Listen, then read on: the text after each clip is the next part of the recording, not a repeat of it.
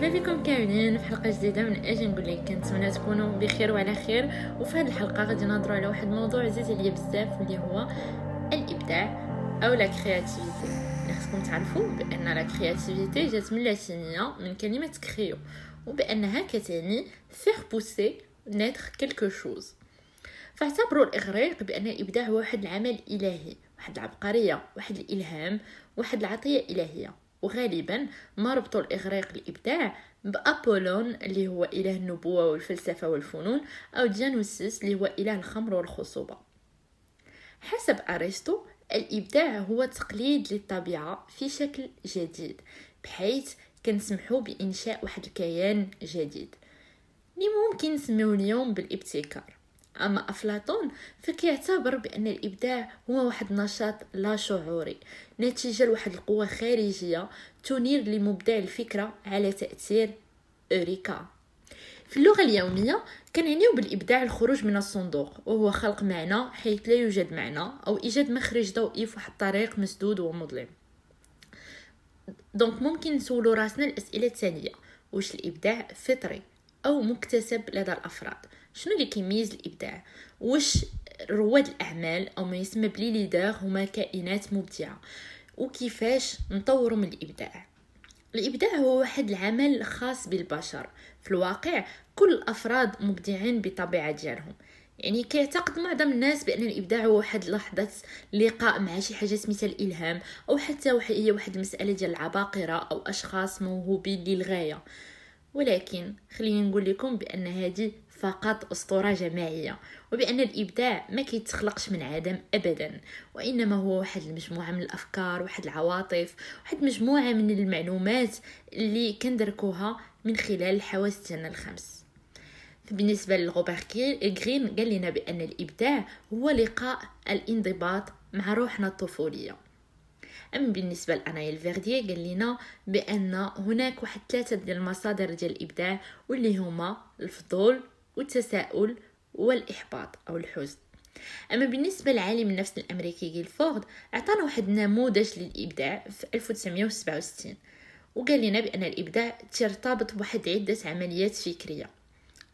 حساسية تجاه العالم من خلال الفضول طلاقة الفكر من خلال آه، قبول تطور المجتمع لوريجيناليتي وهي القدرة على تمييز نفسك على الآخرين وإظهار لمستك الشخصية القدرة على تغيير الأشياء وهي القدرة على رؤية كل ما يمكن استغلاله وتعديله من خلال الملاحظة الشديدة.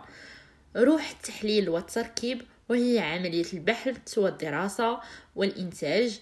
وأخيرا القدرة على التنظيم وهي أن تكون منطقيا في المنهج, المنهج ديالك وكتطور آه، من الانضباط ديالك. أما بالنسبة لألبورت عام 1954 قال بأن الإبداع كيعتمد على الحالة الذهنية للأفراد وظهر في الدراسات ديالو بأن المعماريين متسامحين وما أكثر إبداع من المهندسين المعماريين المتحيزين. هادشي مزيان؟ لا. خاصنا نكونوا خاصنا نكونوا آه، متسامحين باش نقدروا نكونوا مبدعين. أما بالنسبة ل Albert Einstein قال لنا بأن لن تأتي الميزة التنافسية للشركة من الكفاءة التي تدرس بها المدارس وإنما من كيفية تحفيزهم للخيال والإبداع. وفقا لغرينز 1973 فإن رجال الأعمال أو les leaders كيكون عندهم واحد القوة إبداعية كتنبههم إلى الفرص التي يمكن استغلالها. كيكون عندهم واحد القدرة لإنتاج أفكار أو حلول جديدة ومفيدة قابلة للتوظيف.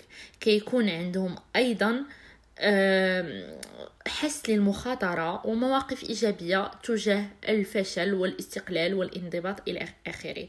وهذه كلها خصائص اللي هي كتكون عند أصحاب المشاريع واللي هما بشكل ما هما أشخاص مبدعين.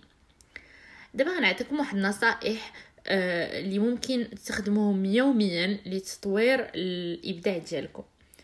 السفر والتعرف على العديد من الناس المختلفين ملاحظة تناقضات جمع الأفكار الغير متوافقة مضاعفة الأنشطة نقل الأفكار التي تعمل من مجال في مجال إلى مجال آخر أخذ الوقت الكافي لتكونوا في عزلة. وتصفية الأذهان ديالكم. التجرؤ على الخروج من منطقة الراحة يعني sortir de la zone de عدم الخوف من الفشل وتبني تفكير إيجابي و تكوين حس الفضول بشكل كل شيء من الحول ديالكم. وأخيرا المشي 30 دقيقة مينيموم يوميا. ولهذا لسلامة الجسم ديالكم هذا غنكونوا ختمنا الحلقة ديال اليوم. بغيتكم تقولوا لي الرأي ديالكم على الحلقة ديال اليوم وما تنساوش certains veulent que ça arrive d'autres aimeraient que ça arrive et les autres font que ça arrive. كنت معكم نجوى بن شباب auteur et coach